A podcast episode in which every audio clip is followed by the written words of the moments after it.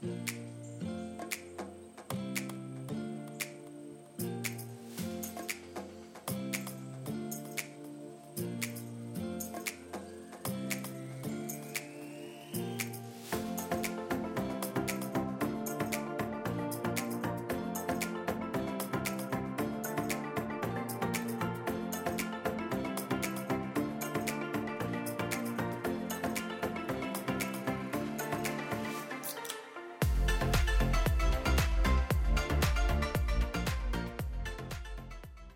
سلام. من حسین کاشانی هستم و این قسمت اول از فصل دوم پادکست راهبر با موضوع تشکیل تیم کاری است. امروز من و فرشید می‌خوایم که در مورد تیم و تیم سازی صحبت بکنیم چرا که فکر می‌کنیم یکی از مهمترین قسمت های کار می‌تونه همین باشه. امروز اول یه توضیحی میدیم که تیم چیه بعدش در مورد اینکه اساسا چرا اصلا به یک تیم کاری نیاز داریم صحبت می‌کنیم. در مورد مدل های تیم سازی کوچیک صحبت می‌کنیم و در آخرم میگیم که برای داشتن یه تیم موفق چه کارهایی رو بهتره تا انجام بدیم.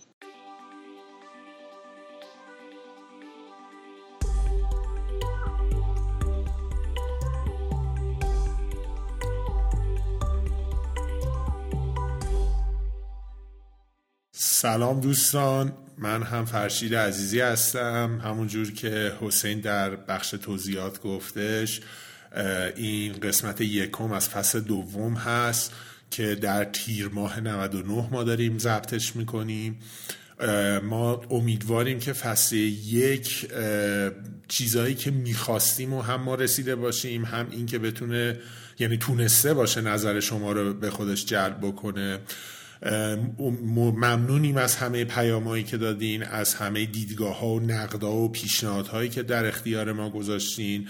ما خیلی برنامه ها فکرها داریم برای فصل دوم و از همه مهمتر این که امیدواریم دیگه روند و داستان کار ما یه جوری باشه که بتونیم خیلی با نظم بهتری فصل دوم رو انجام بدیم و اون وقفه و فاصله که در فصل یک افتاد دیگه در فصل دو پیش نیاد. چون خیلی بینش یه جاهای ما گپ و فاصله داشتیم که خب حتی یه چیزایش راستاسی دست ما نبود. ما اصلا یه موقع های خیلی حالمون جالب نبود به خاطر پیش های سال 98 حالا 99 هم خیلی گل بلبل نیست.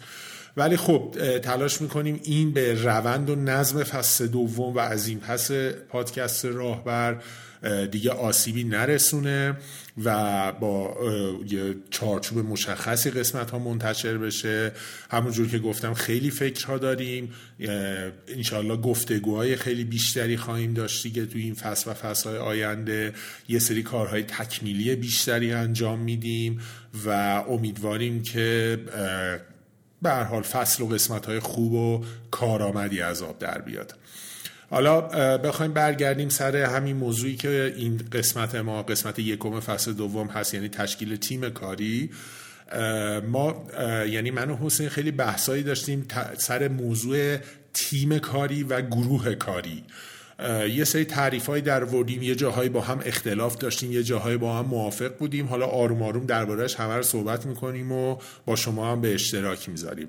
اون چیزی که ما به ذهنمون رسید از بابت تیم کاری این هستش که تیم کاری تشکیل شده از تعدادی از کارکنان و کارمندان کارشناسان یک سازمان که یه هدف مشخصی رو دنبال می‌کنن اینا. و تفاوتش با یه گروه کاری اینه که حتما یه گروه کاری یا یه بخش ممکنه اهداف مشترک نداشته باشه. یعنی اینکه صرفا به خاطر اینکه توی یه بخشن یا توی گروه کاری حالا برای یه موضوعی هستن دلیل نمیشه که یه هدف هم همه اون نیروها با هم دیگه دنبال کنن.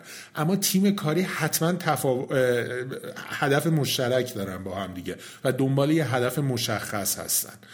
و نکته دیگه ای هم که هستش اینه که ما با همدیگه یه سری صحبت هایی کردیم که آیا تیم تیم کاری یه تیم موقتی یا همیشگی؟ و چیزی که ما خودمون جمع کردیم خیلی چیز به قول معروف جمع نهایی یکسانی نیست ولی چیزی که ما بهش رسیدیم اینه که تیما می‌تونن موقتی باشن و در واقع به زبان دیگر به زبان کاری یعنی پروژه‌ای باشن. یا امکانش هم هست برای همیشه یه تیم کاری در سازمان بشه که به صورت دوره‌ای کاری رو انجام بده. چیزی که ما خودمون باز دوباره صحبت کردیم مثل بحث ممیزی های ایزو هستش که باید در هر سال تکرار بشه. حالا هر ایزویی که می‌تونه در یه بازه زمانی اون تیم کاری تشکیل بشه و بعدش هم منحل بشه تا حالا مثلا سال آینده که دوباره تشکیل بشه. برای همون نمی‌تونیم بگیم که حتما همیشگی هستن یا موقتی و بسته به شرایط خیلی متفاوت هست. ما برای اینکه بیایم ببینیم یه تیم کاری رو اصلا چرا باید تشکیل بدیم؟ یا اینکه اصلا واقعا آیا نیازی داریم به یک تیم کاری؟ بهش فکر کردیم و گفتیم بعد هم نیست که در این مورد یه صحبتی بکنیم و ببینیم که اصلا واقعا تیم کاری چرا نیاز داریم. یکی از مهمترین و روشنترین دلیل هایی که تیم های کاری تشکیل میشن سینرژی هستش. یعنی چی؟ یعنی که اعضای یک تیم می‌تونن نقاط ضعف و قدرت یا قوت همدیگر رو بپوشونن و, و این موضوع باعث میشه که کارایی یک تیم به صورت تصاعدی بالا بره. یعنی میشه گفت که این موضوع باعث میشه که بهرهوری و کارایی توی سازمان افزایش پیدا کنه. موضوع دیگه یادگیریه. معمولا توی تیم های, کار، تیم های کاری که تشکیل میشن یادگیری خیلی زیاده. ما می‌تونیم وقتی در کنار هم هستیم خیلی چیزها رو یاد بگیریم. می‌تونیم علاقمندی های جدیدتر پیدا کنیم. و اینکه می‌تونیم بیایم با استفاده از تیم سازی چرخش شغلی ایجاد کنیم. یعنی وقتی ما یه سال دو سال سه سال چهار سال توی یه حوزه داریم کار می‌کنیم این باعث میشه ما یکم احساس کرختی بکنیم. نیروهای خورده شاید اون انگیزه اولیه نداشته باشن. می‌تونیم بیایم نیروهامون رو توی تیم های مختلف جابجا بکنیم یا اینکه اگه تیم های مختلفی از خودمون بریم کاندید بشیم برای اینکه توی این تیم ها عضو بشیم و بتونیم کارهای دیگه ای رو انجام بدیم. این باعث میشه که اولا ما تو موضوعات مختلفی می‌تونیم کار بکنیم و خبره بشیم و این می‌تونه خودش هم یه فرصتی باشه که زمینه اینو ایجاد بکنه که کارمندان خودشون رشد بدن و باعث وفاداری بیشتر کارمندان به اون سازمان بشه. چون دیگه امروز روز اینطوریه که حالا توی ایران هم کم کم داریم اینو می‌بینیم که واقعا از دست دادن نیروها می‌تونه ریسکای خیلی خیلی زیادی رو به سازمان تحمیل بکنه. همین که یه نفری رو بتونید بیارین شبیه اون یا اینکه نفرات خبره با توجه به اینکه حالا مهاجرت ها زیاد شده و این داستان پیش اومده خیلی تعدادشون کمتر شده و یه خود بازار کار متفاوتتر شده از سالهای گذشته. یه موضوع دیگه اینه که می‌تونیم روحیه تعلق به سازمان رو بالاتر ببریم با این تیم سازی ها این موضوع هم دو طرف است یعنی هم مدیران ارشد وقتی خروجی مناسب تیم سازی و, و تیم هاشون یعنی وقتی تیم هایی رو ساختن خروجی خیلی مناسبی از اون تیم ها بگیرن می‌تونن اطمینان بیشتری رو به اون واحد بکنن. و همین که کارمندان و کارکنانی که تو این تیم ها هستن به واسطه اون نکاتی که بالا در خدمتتون عرض کردم باعث میشه که یه انگیزه مضاعفی پیدا کنم برای اینکه کار با انرژی و قدرت بیشتری جلو ببر اتفاقا حسین جان این ما توی فصل یک من یادم یه نمونه ای هم گفتم از فضا و محیط کاری گوگل که اصلا توی بخش های گوناگون گوگل این روند کاری این سبک کاری رو تعریف کردن که با تایید مدیر اون بخش با تایید اون مدیر می‌تونه یه سری از نیروهاش به اندازه اگر اشتباه نکنم ده درصد از زمانی که آزاد می‌تونه داشته باشه رو بره سراغ پروژه های دیگه کارهای دیگه و با تیم های دیگه تیم های کاری دیگه سر یه پروژه غیر از اون پروژه تخصصی که دارن کار می‌کنن کار بکنه. البته میگم به شرط اینکه هم مدیرش تایید کرده باشه هم هم اینکه کارهای خودش رو زمین نمونه. بعد از اینکه کارها رو تموم کرد اگر دوست داره مثلا داره در تو اندروید کار می‌کنه دوست داره بره مثلا توی Google Docs هم مثلا یه کاری انجام بده طرف.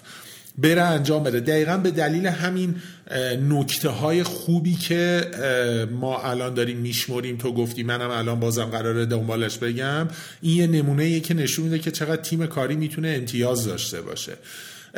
و دنباله همین نکاتی هم که حسین اشاره کرد. یه نکته دیگه هم هستش اونم اینه که ما خودمون رو باعث میشه در کار تیمی بهتر بشناسیم. به خاطر اینکه توی چارچوب سازمانی با یه سری افراد دیگه قرار می‌گیریم که می‌تونیم ببینیم که ما نقاط قوت و ضعفمون چی هستش و تو چه جاهایی امتیاز داریم و تو چه جاهایی یه مقداری شاید از بقیه عقبتر باشیم. برای نمونه می‌تونیم ببینیم تو کار تیمی که ما مثلا رهبر بهتری هستیم تا اینکه یه شنونده خوب باشیم و به گفته ها و صحبت های اعضای تیم گوش بدیم. و این که به قول معروف بتونیم یه سری کارها رو مدیریت بکنیم و رهبری بکنیم و اینها تو اینا قوی تریم پس این یه نکته خوب دیگه ایه که از تیم ورکینگ به ما می‌رسه و باعث خودشناسی بیشتر ما میشه. و یه نکته پایانی هم که هستش از امتیازهای داشتن یه تیم ورکینگ تیم کاری اینه که ما توی تیم می‌تونیم دوست پیدا کنیم و شبکه سازی بکنیم. یعنی چی؟ ببینید ما خب به هر حال تو هر بخشی که کار می‌کنیم تو هر بخش سازمان که کار می‌کنیم یک سری نیروهایی هستن کنارمون داریم باهاشون همیشه کار می‌کنیم. اینها سر جای خودش هیچ بدی هم نداره خیلی هم خوبه. اما هنگامی که به قول معروف تیمی کار می‌کنیم. اولا ما احساس تنهایی دیگه نمی کنیم و خیلی حس بهتری داریم. به خاطر اینکه می‌بینیم با دو سه چهار یا حالا هر چند نفر یا یه تیم خیلی بزرگ دنبال یه هدف مشترک هستیم. همونجور که در تعاریف اولیه گفتیم برای تیم. و هممون داریم تلاش می‌کنیم تا به یه هدف اولیه برسیم. و این دوباره یه سینرژی احساس خوبی هم پدید میاره بین ما. و باعث میشه که ما یه سری دوستای تازه پیدا بکنیم آدمای تازه پیدا بکنیم با تخصص های غیر روتینی که در بخشمون داریم و همکارای همیشگی و این احساس باز بهتری به ما میده. این امتیازهایی بود که در مورد تیم کاری به ذهن ما رسیده بود که با شما در میون بذاریم. و حالا الان به قول معروف یه استراحت کوچیکی می‌کنیم و بعد استراحت می‌خوایم برگردیم تا یکم هم درباره این که برای تشکیل تیم کاری چه کار باید بکنیم صحبت بکنیم و همچنین این که برای داشتن یه گروه خوب و کارا چه پیش نیازها و چارچوب نیاز داریم تا در اختیار داشته باشیم. ممنون که با ما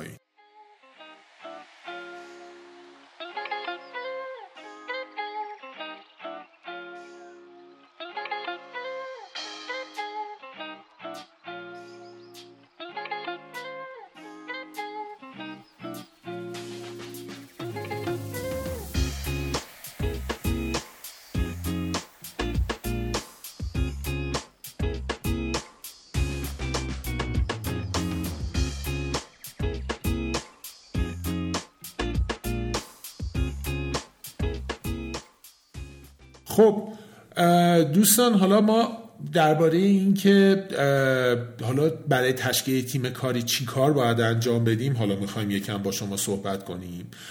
و این چیزهایی که به ذهن ما می‌رسه یکیش اینه شماره یکیش اینه که باید توجه داشته باشیم که مهارت های مورد نیاز در اون تیم کاری رو به دو دسته نرم و, نرم و سخت تفکیک کنیم یعنی چی؟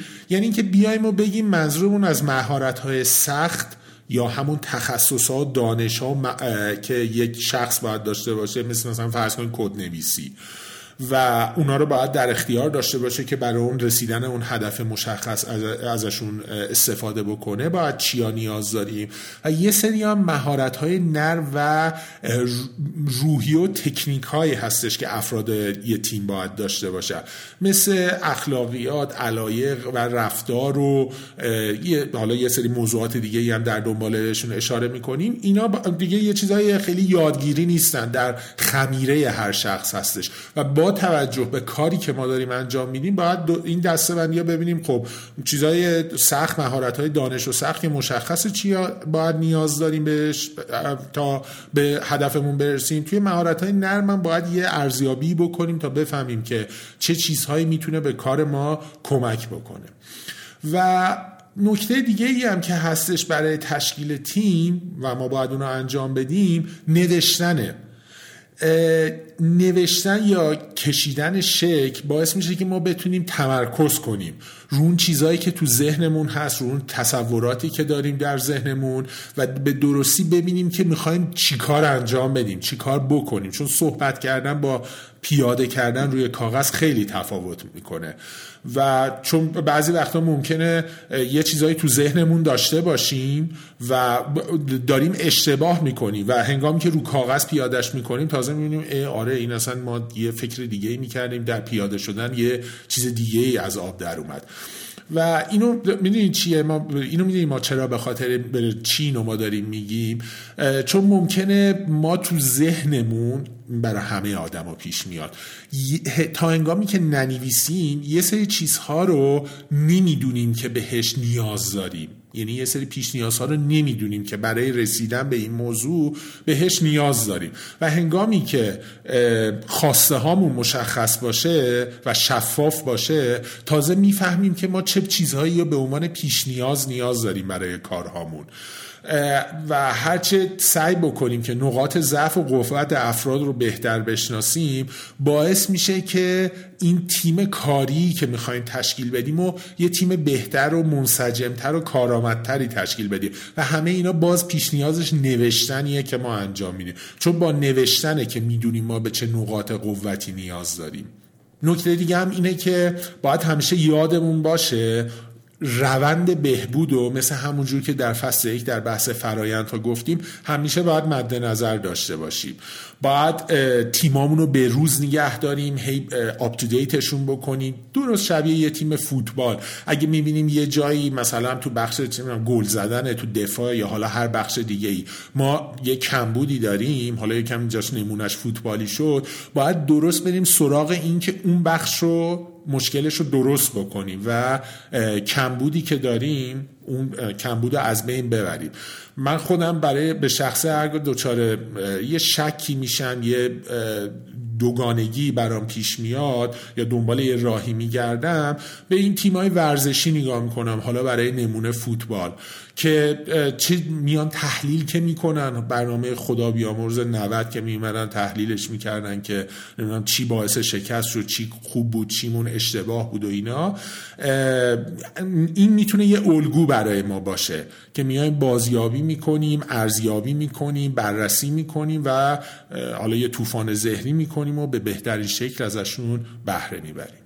امروزه دیگه فرشید فوتبال واقعا اون ورزش نیست چون به عنوان یه الگوی خیلی موفق هم تو بحثای مدیریتی و هم توی بحثای مالی خیلی خیلی بهش ارجاع می‌کنن. یعنی وقتی شما مقالات جدید رو بهشون سر می‌زنی یا کتاب های جدید رو بهشون سر می‌زنی نگاه می‌کنی می‌بینی او چقدر مثلا دارن هی رفرنس میدن یا ارجاع میدن به بحثای فوتبال. حالا در مورد این موضوع صحبت کردیم. می‌خوایم ببینیم که حالا باید اصلا چیکار بکنیم. من می‌خوام مثلا تیم بسازم باید چیکار کنم؟ بیام ببینم مثلا مهارت های سخت می‌خوام مهارت های نرم می‌خوام باید چیکار بکنم؟ معمولا اون چیزی که سنسی که ماها داریم اینه که گروه های کاری تیم های کاری که تشکیل میشن معلومه که چی می‌خوایم. مثلا می‌خوایم که یه کاری رو که نوشتن یه برنامه هست انجام بدیم. معمولا اون مهارت های تکنیکی و تخصصی تو اکثر اوقات برامون روشنه.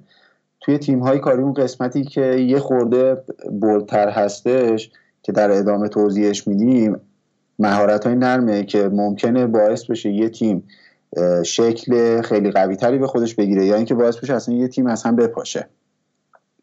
ببین تقریبا هر موضوعی که امروز ما توی محیط کار باش درگیریم یا برامون پیش میاد به صورت کلی میشه گفت که توی دنیا احتمالا یه نمونه یا یه مدل که یه مدل موفقی باشه توی دنیا براش وجود داره. ما برای اینکه این شفافیت و دستبندی ذهنیمون رو پیدا کنیم می‌تونیم از این مدل ها توی دنیا بگردیم دنبالش رو سرچ بکنیم و کتاب ها رو بخونیم و براش چیزایی پیدا کنیم موضوع تیم سازی هم قاعدتا از این موضوع مستثنا نیستش.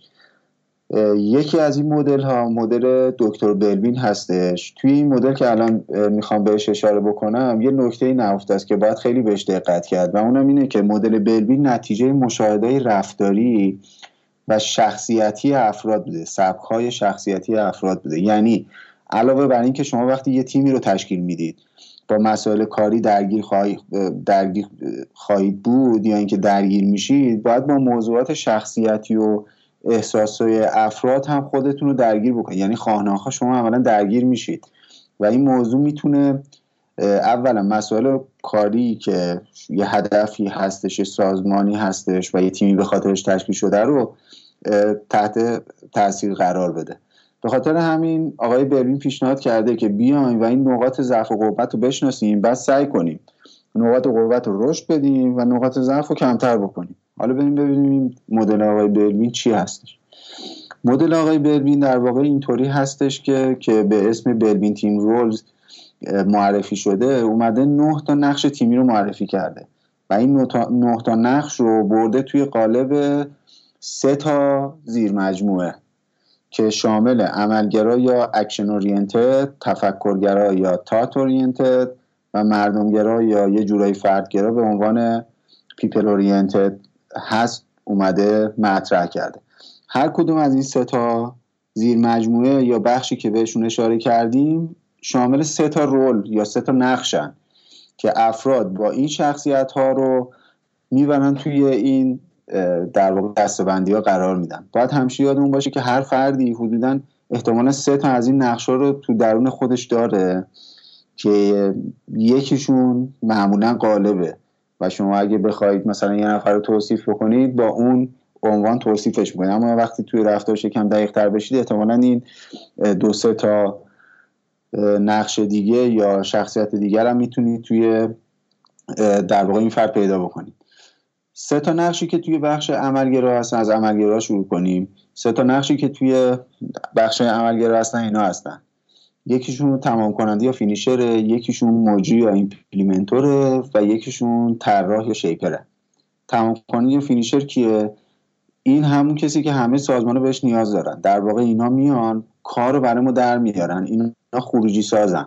اینا تضمین می‌کنن که کار توی زمان مقرر خودش تمام بشه. احتمالا تو جلسات دیدیم که یه نفرهایی هستن که میگن این جلسه رو می‌برن در واقع به سمتی که به یه نتیجه برسه. دنبال اینن که یه خروجی از اون جلسه در بیارن. مجری یا implementer کی هستش؟ این کسی که ایده ها رو میاد به عمل تبدیل کنه یعنی همش دنبال ایده هاست و ایده ها رو می‌گیره و اینا رو می‌تونه عملیشون بکنه.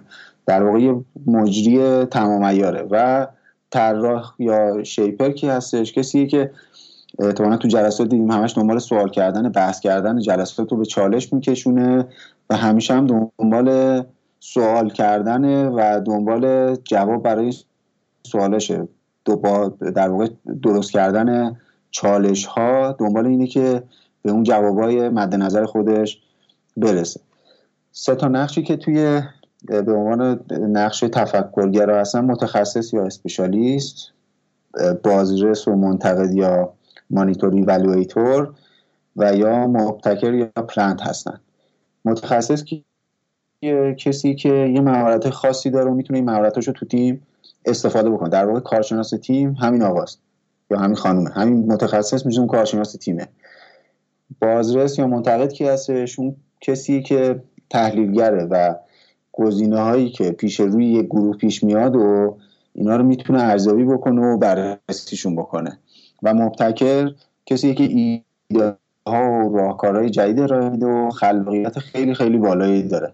آدم خلاق تیممون در واقع همین مبتکره. سه تا نقش هم برای فردگرایی یا اون بحث people oriented داریم که به عنوان نیروی کاری یا team worker هست یه نقش یه نقش هماهنگ کننده یا coordinator و یه نقش هم جستجو کننده منابع یا resource investigator هستش. نیروی کار کیه؟ اون کسی که این تیم رو مثل چسب دور خودش نگه میداره. یعنی چسب تیممون اینه. آهنربای تیممون اینه. کسی که باعث میشه افراد تیم کنار هم باشن. احتمالا شخصیت هایی دیدیم که یه خورده بامزن و آدما همیشه دور اینا جمع میشن. این همون در واقع آهنربای تیم ما یا تیم ورکر ما هستش.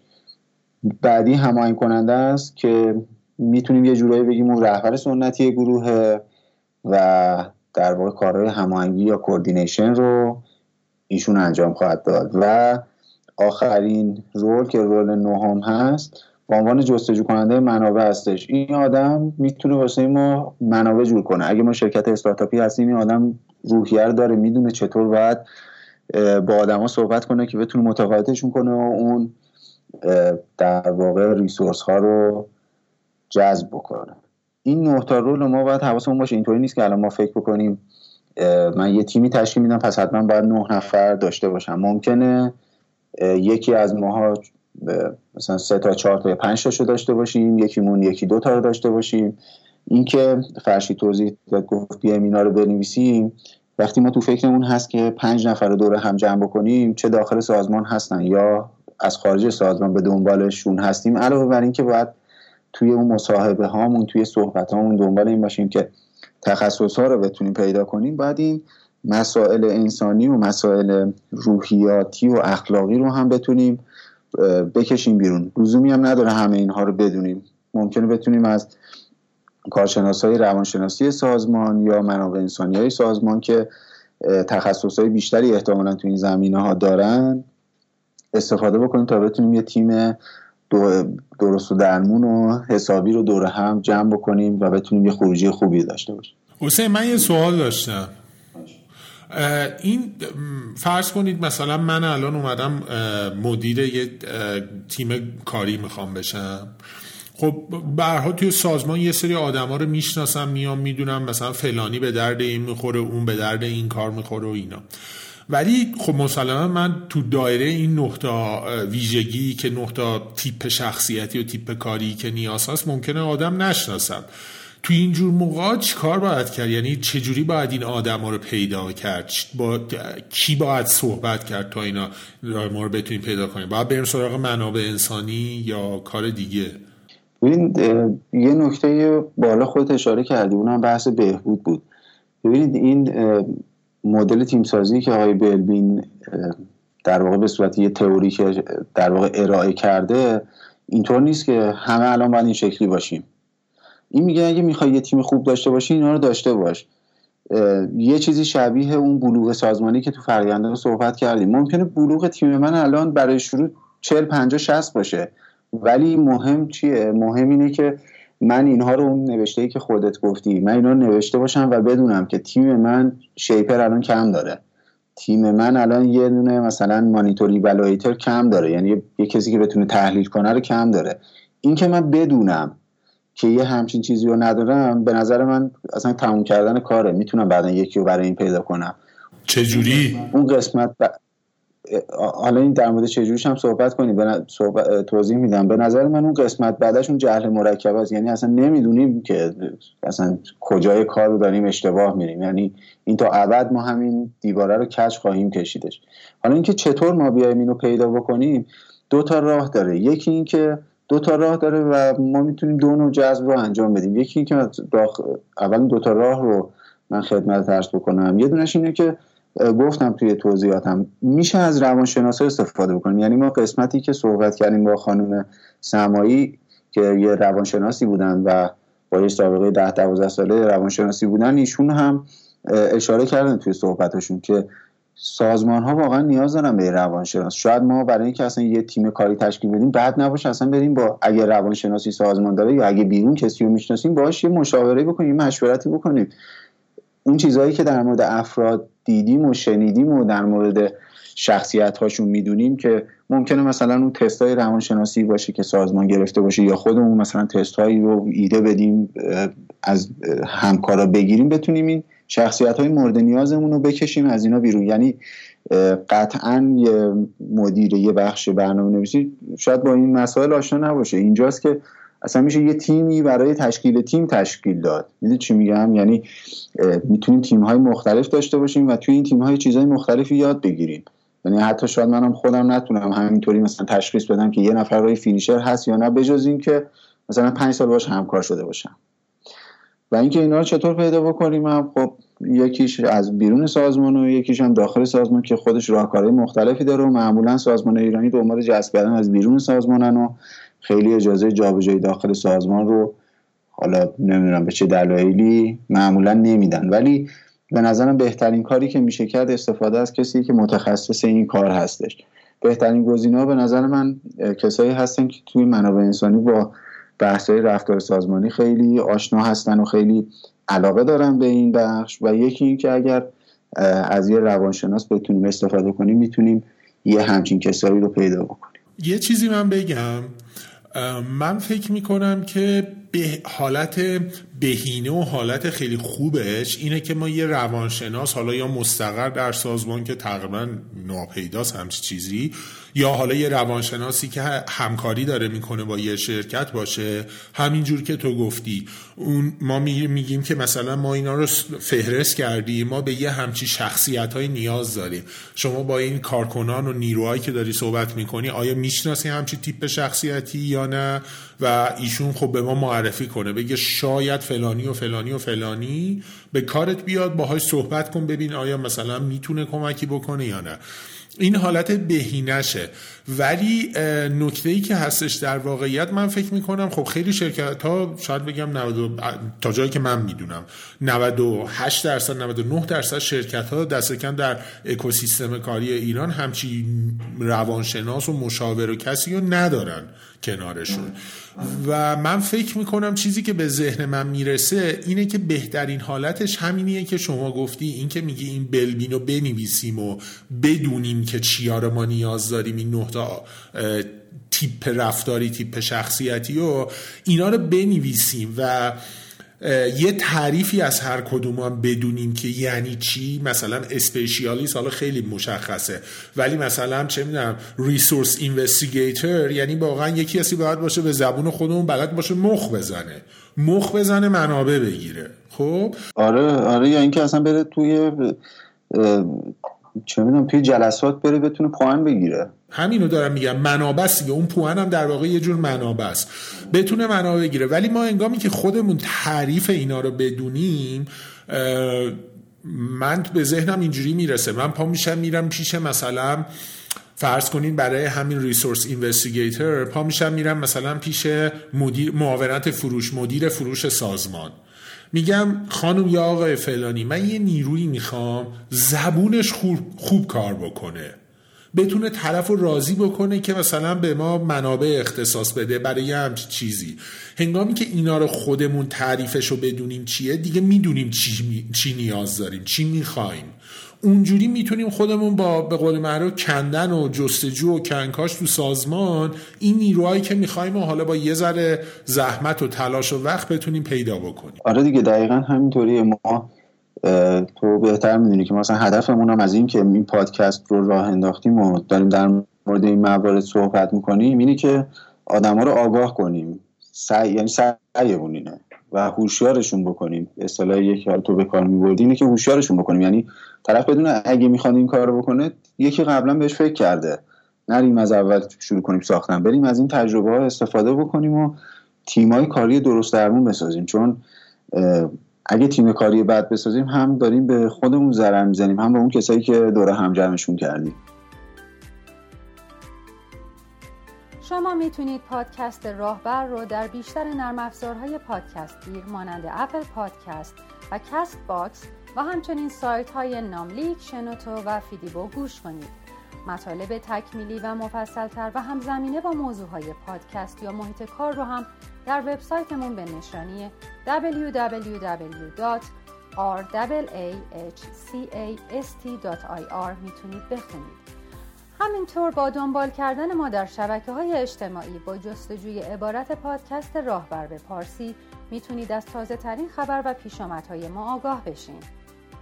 ممنون هستیم که با بازخورد دادن به ما و معرفی پادکست راهبر به دوستان و همکاران خود برای تولید مطالب و برنامه های بهتر ما رو یاری می‌کنید.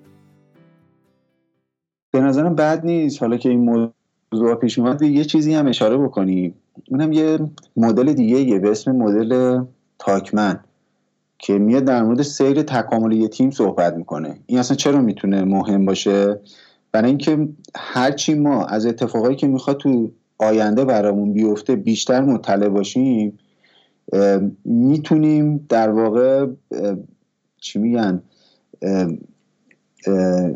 یه اصطلاحی دنبالمون میگردم. می‌تونیم احساس امنیت خاطر و اطمینان بیشتری داشته باشیم که در آینده با چی روبرو خواهیم شد و می‌تونیم براش برنامه ریزی بکنیم و با کمترین ریسک به هدفمون برسیم.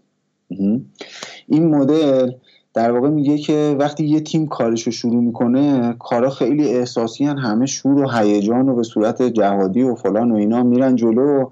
اینجا راندمان تیم خیلی بالاست. اولی که تیم تشکیل شده همه همدیگر دیدن هیجان خیلی بالاست انرژی خیلی بالاست و راندمان خیلی بالاست. به این میگن فرمی. یعنی اگه شما یه مدیری باشی یه تیم ایکسی تشکیل داده باشی می‌بینی که اولش این تیم X چقدر performance بالایی داره.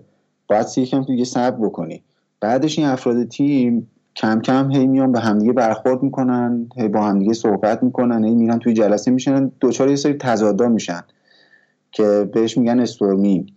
اینجا یکم راندمان کم میشه. آدم یه خورده با هم challenge بیشتری دارن یه خورده شاید کمتر کار کنن یه خورده از دست همدیگه ناراحت میشن و راندمان میاد پایین.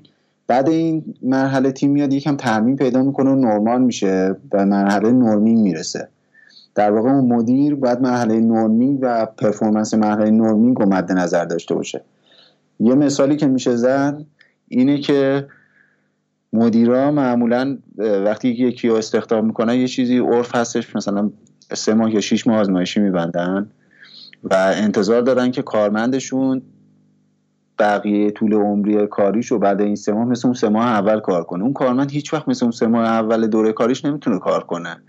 برای اینکه یه انرژی مضاعفی داره می‌خواد خودشون نشون بده تازه اضافه شده به مجموع فول آف انرژی می‌خواد خودشون نشون بده. باید یکم بهش وقت داد صبر کرد و بعد از اون در واقع به یه مرحله نرمی که رسید بیاد و اون رو مبنای تصمیم گیریش قرار بده. توی تیم ها هم همین شکلیه. یعنی تیم ها بعد اینکه اون forming و storming رو رد کردن می‌رسن به اون مرحله norming و در واقع میشه baseline مون baseline performance یمون از اینجا به بعد برای یه تیم در واقع تشکیل میشه که این هم کاملا قابل لمس هستش. یعنی اگه کسی از یه تیمی خروجی بگیرین اینا رو متوجه میشه که یه تیم مثلا اولش چطوری داشته خوب چیز می‌داده خروجی می‌داده و الان چه جوری داره میده. ما باید اگه یه تیمی رو تشکیل میدیم سعی کنیم که هرچی زودتر به این مرحله نرمی بتونیم خودمون رو برسونیم و مبنامون بشه این مرحله نرمی اینجاست که در واقع میشه به کارایی تیم اعتماد کرد و کارایی تیم ثابت میشه. آره اتفاقا حسین من می‌خواستم اینا پایانش این بحث جوگیری و اینایی که گفتی می‌خواستم پایانش اشاره کنم ولی الان که اینجا دیگه صحبتش پیش اومد میگم. دقیقا همین جوریه. این که اون آغاز کار همه داغن آره میریم میترکونیم اصلا دیگه ما میریم هوا فضا. همه چی عالی فلان و اینا خیلی این حرفا زده میشه. ولی جلوتر که میرن یه ذره اون باده میخوابه. مثل این داستان هستش مثلا دیدی با دوستا قرار می‌ذارن از شنبه ما میریم ورزش میریم بدنسازی. هر هفته میریم کوه. مثلا هر هفته جمعه از این هفته هر هفته جمعه کوه. هر هفته میریم کوه. آره از این جمعه هر هفته کوه دوچرخه توپ اصلا آهنگ راکی هم داره پخش میشه تو ذهنشون. قشن یعنی همین جوریه. یه ذره که میگذره یه هفته دو هفته میرم بعد دیگه میترکه این واقعا همین موضوع تو کارم همینه. خب حالا ما تا اینجا بیشتر میشه گفت درباره همون جور که ما گفتیم دو تا بخش داره. یعنی یه سری مهارت های نرم می‌خواد یه سری مهارت های سخت. تا اینجا بیشتر این صحبت هایی که حالا در مورد همین بلمین رو تاکمن شد حسین صحبت کرد بیشتر صحبت مهارت های نرم بود که خب مثلا چه تیپ شخصیتی باشه چه اخلاقی داشته باشه چه ویژگی رفتاری داشته باشه. یه سری چیزا هم هستش یه هشتا نکته هم هستش. ما یکم میشه گفت به بحثای چهارچوب گروه بهش پرداختیم. یعنی اینکه ما تیم کاری که داریم گروه کاری که داریم حالا الان می‌خوایم که چه چیزایی چه ویژگی های مشخص قابل اندازه گیری داشته باشه. اینا دیگه از جنس نرم نیست یکم قابل اندازه گیری و سنجش هستن. شماره یکی که هستش اینه که ما باید توی تیم کاری هدف گذاری کنیم. یعنی اینکه دقیقا ما برای انجام چه کاری و رسیدن به چه هدفی می‌خوایم این گروه و تیم کاری رو تشکیل بدیم. می‌خوایم به کجا برسیم. و هر چقدر اینو شفافتر و آشکارتر برای هم دیگه هم برای خود فرض کنید کسی که مدیر اون تیم کاریه و هم برای تک تک اعضای تیم کاری این شفافتر و روتر و آشکارتر باشه همه اعضا می‌دونن که دقیقا دارن به کجا میرن. فلسفه کارهایی که دارن انجام میدن و ازشون خواسته میشه بابت چه موضوعی هستش و می‌خوان به کجا برسن. این خیلی نکته بسیار پیش پا افتاده ولی بسیار مهمیه. تو اگر داری کار الف انجام میدی می‌دونی دیگه چرا کار الف انجام میدی. توتواری یه چیزی انجام نمیدی. و یکی از راهایی که می‌تونه خیلی برای این موضوع کمک کننده باشه چیز یه نامگذاریه. یعنی اینکه ما یه نامی رو انتخاب بکنیم که گویای هدف تیم باشه. یعنی قشن توی با شنیدن نامه بدونیم منظور یعنی چی. برای نمونه تیم پیاده سازی سیستم مدیریت کیفیت بر اساس ایزو 9001 خب البته می‌دونم حالا این نمونه که ما گفتیم خیلی نام بلندی و اینجور چیزا ولی تو رو خدا مدل این چیزای بانکا نکنید نمی‌دونم شتاب و نمی‌دونم پنا و تنا نمی‌دونم چی همشون یه نام یه پاراگرافی و همش اینجوری خلاصه می‌کنن. ولی یه نامی باشه که بدونیم که دقیقا دنبال چی هستیم. این گویا باشه برای هر کسی که از بیرون تیم هست و خب همه اعضای تیم. بعد یه نکته دومی که هستش بستگی البته به اندازه گروه و حجم گروه و, تیم کاری داره اینه که یه تسهیلگر انتخاب بکنیم تسهیلگر یعنی چی؟ تسهیلگر کسی هستش که از سمت مدیر گروه تعیین میشه تا پیگیر هماهنگی بین اعضای گروه برای انجام کارهای گوناگون و جلسه ها و یه هماهنگی هایی که باید بینشون بر انجام بشه رو داره و این شخص تلاشش این هستش که به ویژه خیلی جلسه تو چون تو تیم کاری مهمه ما بیشتر دور جلسه اینو صحبت می‌کنیم. تلاشش این هستش که برگزاری به انگام جلسه ها و کارایی, کارایی داشتن اون جلسه ها رو رسد و پیگیری بکنه.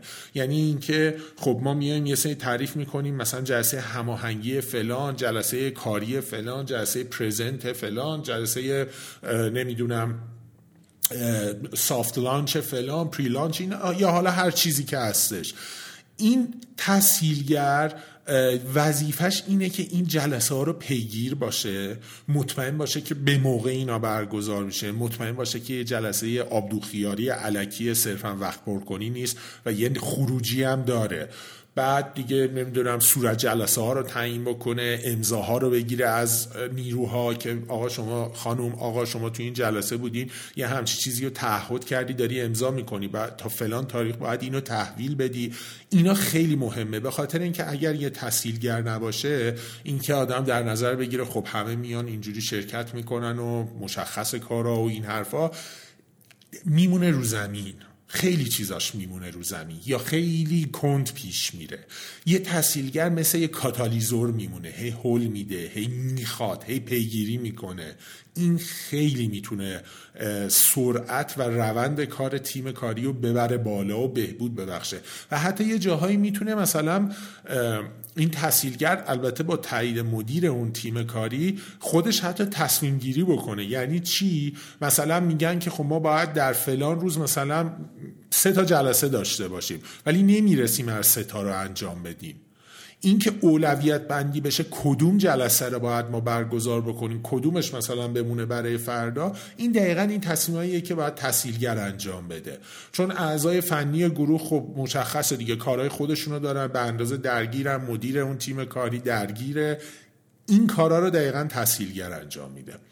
سومین چیزی که هستش همونجور که ما تو فصل یک گفتیم تیم کاری یه جوری به قول معروف کوچیک شده اکوسیستم شرکت و سازمان هستش. برای همین باید برای اون تیم کاری و گروه کاری فرایند تعریف بشه. همونجوری که برای کارهای شرکت کار روزمره شرکت فرایند تعریف میشه باید برای اینم تعریف بشه. به خاطر اینکه خب می‌دونن که دوباره ما مثلا کار الف رو انجام دادیم فرایند الف رو انجام دادیم. خب حالا می‌خوایم بریم فرایند ب رو انجام بدیم. آنگاه بریم فرایند پ رو انجام بدیم. می‌دونی؟ یعنی قشنگ میشه برنامه ریزی کرد. چه بودجه ای حالا چه از دید نیروی انسانی چه از دید زمانی چه از دید هزینه چه کارهایی باید برای هر کدوم از این فرایندها تخصیصات رو میشه مشخص کرد. و همه چی رو میاد همه چی می‌دونن برای این هدف تعریف شده ای که نیروها دارن نیروهای درون اون تیم کاری. چه چیزایی رو نیاز دارن چه چیزایی رو باید انجام بدن و به چه چیزایی باید برسن. و یه نکته دیگه ای هم که داره این فرایند تعریف کردن در واقع فرایند برای یه دونه تیم کاری اینه که بعدش میشه یه سری نقاط عطف یا حالا به انگلیسی مایلستون تعریف کرد. یعنی اینکه ما مشخصه. مثلا از روزی که استارت کار این تیم کاری شده فرض کنین همون ایزو ما مثلا دو ماه بعد باید مثلا اسناد فلان آماده باشه. چهار ماه بعد باید نیروها آموزش این آموزش های مثلا چهار پکیج آموزشی داریم آموزش پکیج یک و دو رو دیگه نیروها دیده باشن و تاییدیه شده باشن. مایلستون میشه تعریف کرد و مایلستون پیش نیازش فراینده فرایند نباشه نمیشه مایلستون برای کارا تعریف کرد و نمیشه خب طبیعتا برنامه ریزی کرد. دوباره یه خوبی دیگه ای که داره یه نکته ای هم هستش برای گروه با بودن این فرایند اینه که وظیفه ها شفاف میشه. دقیقا مثل همون تعاریف و صحبت هایی که در فصل یک در قسمت فرایند ها کردیم. دیگه مشخص کارها. هم این که برای اعضای تیم کاری مشخصه. من نوعی به عنوان یه شخصی که توی تیم کاری درگیر کار هستم مشخصه چه وظیفه باید انجام بدم.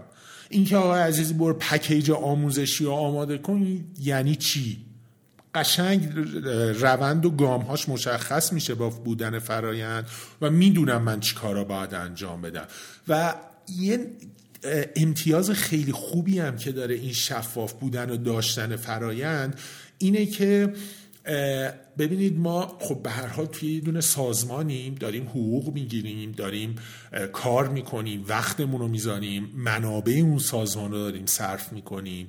مسلما غیر از حالا یه خروجی که داره سازمان در چارچوب کالا یا خدمات و هرچی هستش یه سری هم دانشیه که در اون سازمان نهادینه میشه دانش فنی هستش که در اون سازمان نهادینه میشه که می‌تونه در آینده به درد سازمان بخوره.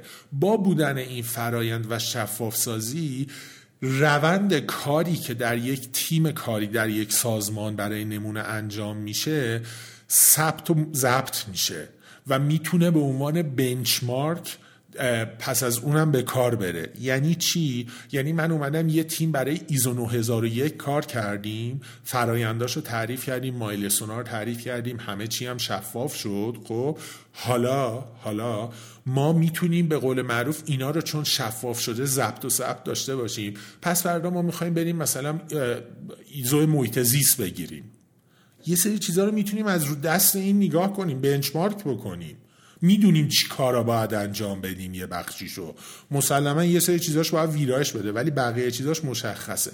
و خب اینا خیلی کمک می‌کنه. و یه چند تا چیزی هم هستش که تو این بحث شفاف سازی در همین تعاریفی که گفتم خیلی می‌تونه کمک بکنه.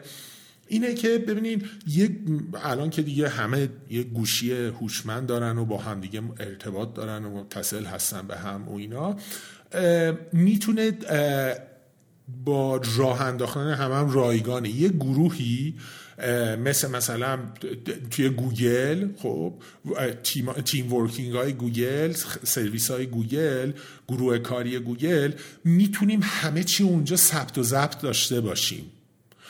فلان کار انجام شده یا مثلا توی گوگل کلندر که داشته باشن همه اعضا بهش دسترسی داشته باشن.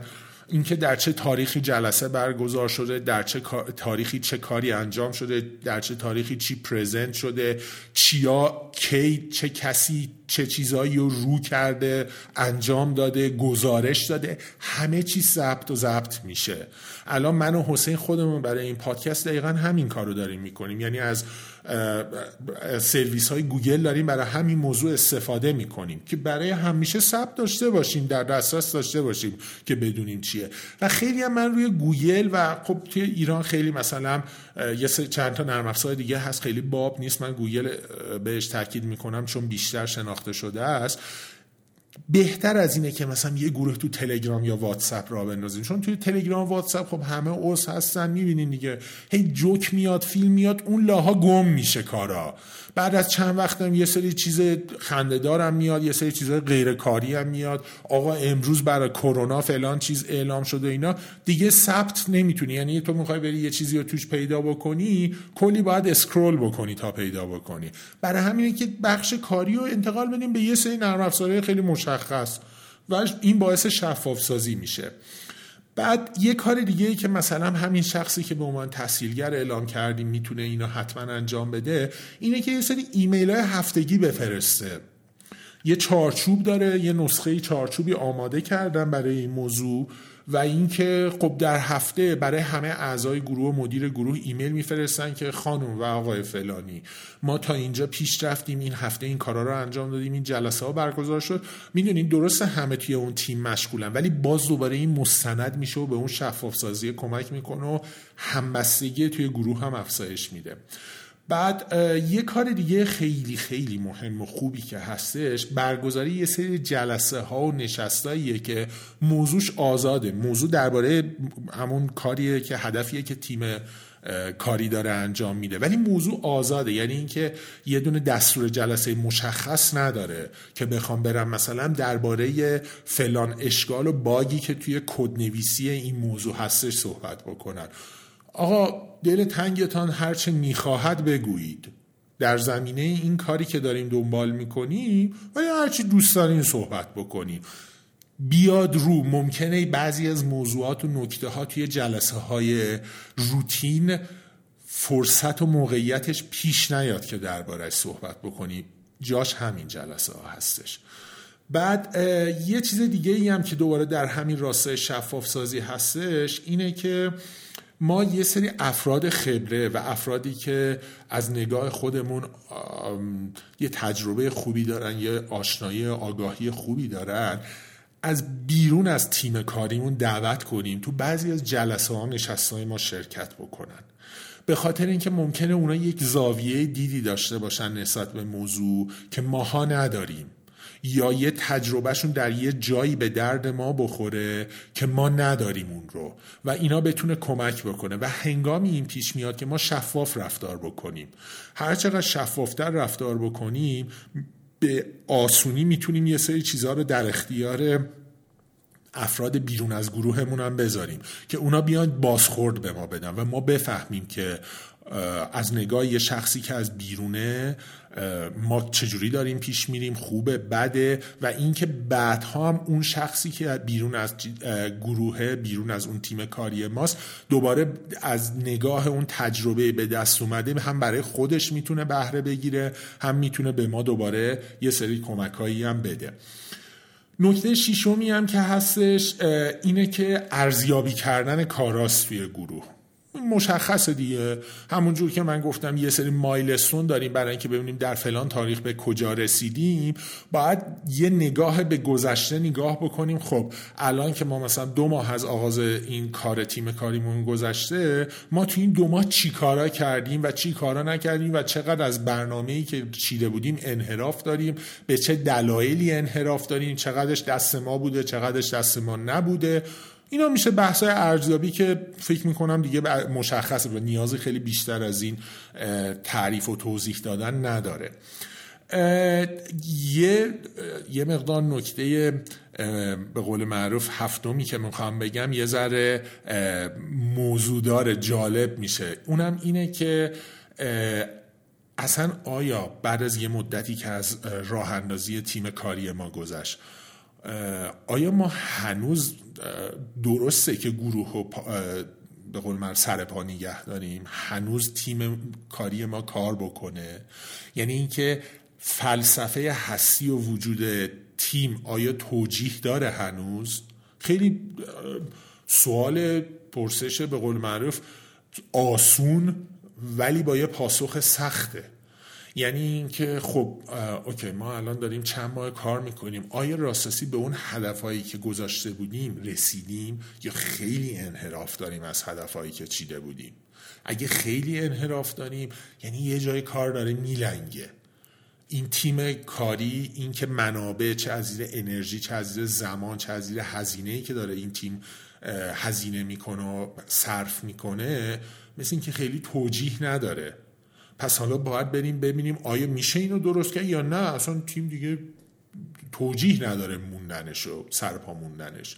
یا اینکه مثلا می‌بینیم که خب ما اومدیم تیم رو تشکیل دادیم برای اینکه هم زودتر و هم آسونتر و هم با کیفیت بهتر به یه نتیجه برسیم. ولی بعد از چند ماه کار کردن می‌بینیم حالا شده نشده چجوری اینو میایم بررسی می‌کنیم و ممکنه خیلی اینو باید واقعا پرسید از خودمون. شاید یکم خوشحال کننده جالب نباشه. ولی باید پرسید.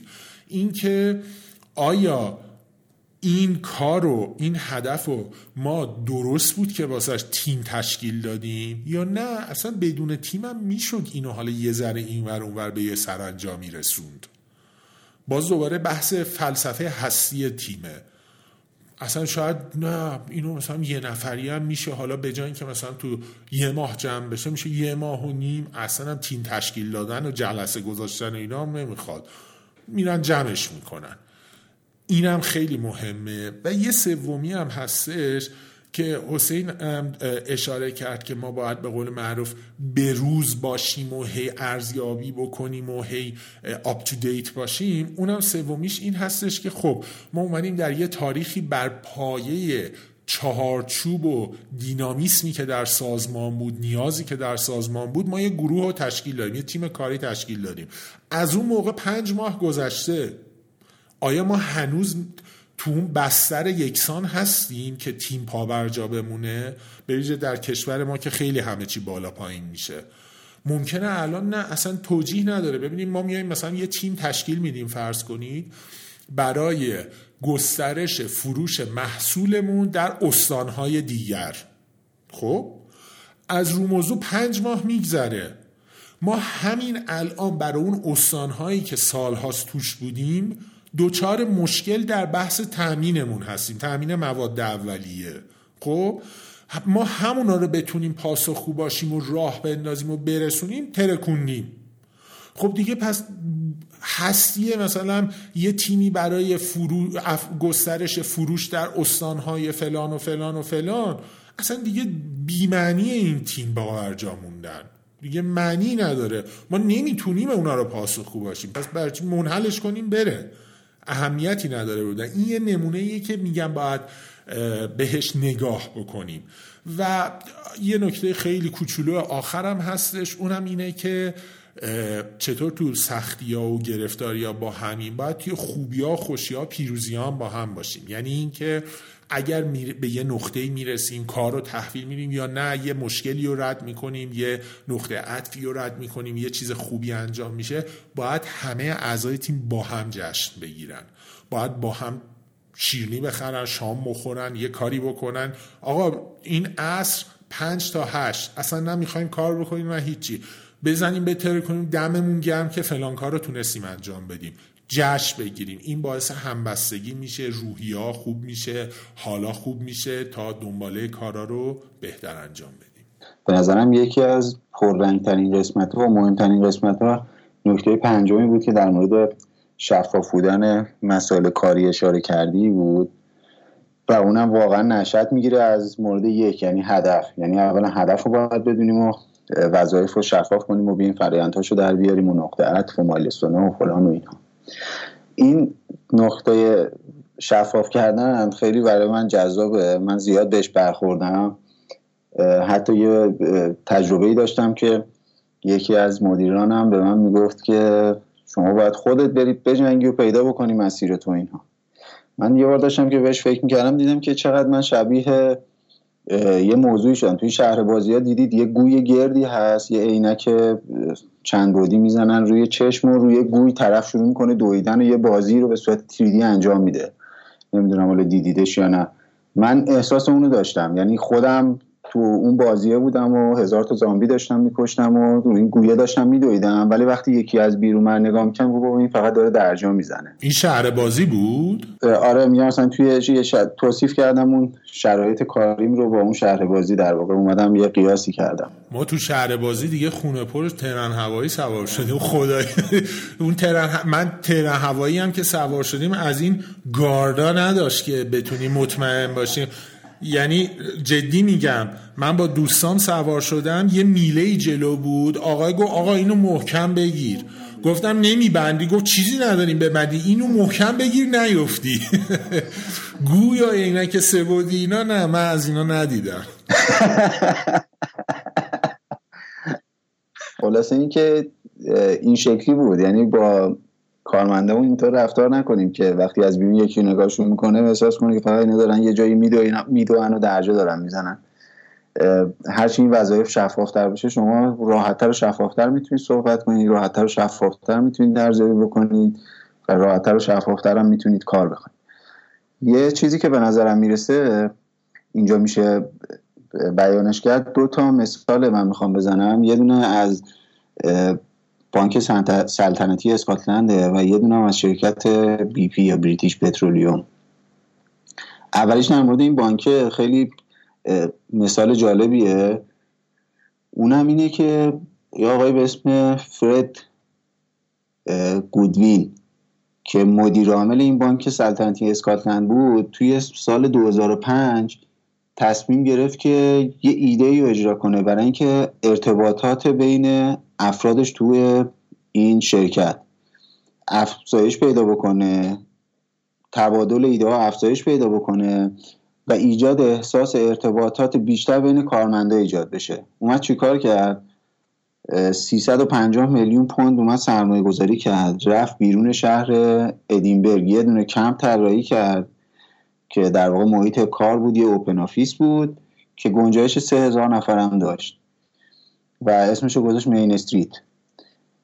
اومد داخلش چیکار کرد؟ اومد داخلش استخر و زمین بازی و نمی‌دونم زمین تنیس و اتاق رقص و اتاق بازی و خلاصه هر چیزی که توی حفظ روحیه پرسنل کنار هم قرار دادن پرسنل تاثیر داشت رو توی اون ایجاد کرد. فقط به خاطر چی؟ 350 میلیون پوند برد سرمایه گذاری کرد. یه جایی ساخت فقط به خاطر اینکه ارتباطات رو ببره بالا.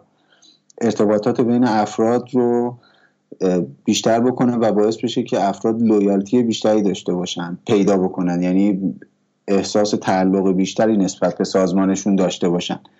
و بعدها طبق بررسی که مدرسه کسب و کار هاروارد یا هاروارد Business School اومد انجام داد روی این بانک دید که سرعت انجام کارها توی این سازمان نسبت به اون مثلا قبل 2007 که بعدش این در واقع کمپ تزریق شده بود چقدر رفته بالا و اینکه سرعت تمام شدن کاره بالا و ارتباطات به شدت قوی شده بین کارمندان. یعنی عملا این آقای مدیر عامل آقای گودوین اومد با این سرمایه گذاریش تونست سه هزار نفر اول تو سازمانش حفظ بکنه سرعت کاراش رو به شدت زیاد بکنه یه ارتباطات خوبی هم بین کارمندا شکل بده. در کنارش هم آموزش رو اومده بود گذاشته بود. یعنی یه قسمت هایی رو برای آموزش در نظر گرفته بود که اون کسایی که مدیر نیستن تو این سازمان بتونن آموزش هایی رو ببینن تا بتونن خودشون رو به سطوح بالاتر در واقع برسونن. به این کاری که این بانک انجام داد بهش میگن signature investment در واقع اومد به خاطر اون هدفش این کاره رو انجام داد. توی British Petroleum به یه صورت دیگه ای انجام شد. شرکت BP اومده بود یه عالمه از این شرکت های نفتی بزرگ بزرگ کوچیک تو دنیا خریده بود. از شرکت های آسیایی و آفریقایی و اروپایی و آمریکایی رفته یه عالمه شرکت خریده بود. دوچار شده بود با یعنی روبرو شده بود با یه سری از مشکلات و اونم نشد می‌گرفتن نجات های مختلف آدم. یا عالمه آدم از نجات مختلف و زبون های مختلف بودن که ارتباط برقرار شدن بینشون خیلی کار سختی بود. دوباره اومد از همین سیگنیچر اینوستمنت استفاده کرد و اومد یه کاری کرد. برعکس اینکه وقتی یه مدیری رشد می‌کنه یه کارمندی کارشناسی رشد می‌کنه میره به لول های بالاتر این کارو نکرد. اومد جابجاشون کرد توی شرکت های مختلف. یعنی اگه توی شرکت یک کشی آدم آسیایی بود که پرفکت بود این آدم برداشت آورد گذاشت توی شرکت آفریقایی آفریقایی رو مثلا برد گذاشت توی شرکت آمریکایی. و این باعث شد که ارتباطات بین این افراد بیشتر شکل بگیره و یه انسجامی بین این تیم ها ایجاد بشه و همین باعث بیشتر شدن کارایی و بهره شد. یعنی اون تهدیدی که از سمت نجات های مختلف زبان های مختلف داشت به سازمانش تحمیل می‌شد و عملا به یه فرصت فوق تبدیل کرد و تیم های خیلی خیلی قوی ایجاد کرد. به نظرم تو همه این مواردی که اشاره شد مهمترین نکته اینه که اولا ما بدونیم هدفمون چیه. و اینکه این اهداف رو بنویسیم همه کارمندا باش آشنا باشن بدونن که اعضای اون تیم منظورم. آشنا باشن بدونن می‌خوان چیکار بکنن و ما به این موضوع فکر بکنیم. یعنی اون رهبر سازمان رهبر تیم باید همیشه به این چیزا فکر بکنه. یعنی بیشتر زمانش رو این که بذاره که کارهای عجیب غریب بکنه بذاره که دنبال مو از ماس کشیدن بیرون باشه بذاره به جای اینکه بی خودی به پروپای اعضای تیم بپیچه بذاره که مثلا دنبال زیرابزنی و این داستان ها باشه بیشتر فکرش رو تمرکزش رو بذاره رو این که بیاد یه طرحی بکشه یه چیزی بنویسه و اینها رو همه داشته باشه بیشتر می‌تونه بهش کمک بکنه می‌تونه از اون نکته ای که فرشید تو اشاره کردی بیاد حرفای بقیه رو بشنوه از اینها در واقع اون چیزایی که به درش می‌خوره در بیاره بیرون می‌تونه تیمای خیلی قوی و قدرتمندی رو درست بکنه. این بی پی که گفتی خیلی جالب بود. حتی این RBS مال بانک رویال اسکاتلند هم خیلی Royal Bank of Scotland خیلی بانک بزرگیه. گفتی خیلی جالب بود. به هر حال از گذشته معروف دیگه. بریتانیایی ها توی تیم درست کردن و همکاری تیمی و اینجور چیزها توی دنیا خیلی زبان زد و معروفن. اینا از دوران استعمار شما بگیرین که در همه جا کشور تو آفریقا مستمره داشتن. سالهای سال آسیا آمریکا های جور با جور فرهنگ و دین های گوناگون. ولی داشتن. استادن توی تیم درست کردن. استادن. خب خیلی ممنون. این هم قسمت یک فصل دوم پادکست راهبر. امیدوارم که به کارتون بیاد به دردتون بخوره و خوشحال میشیم که ما با شما اینجوری صحبت بکنیم و با همدیگه در تماس باشیم. خیلی ممنون. روز و شب خوبی داشته باشین. من خدا نگهدار. مرسی که ما گوش می‌کنیم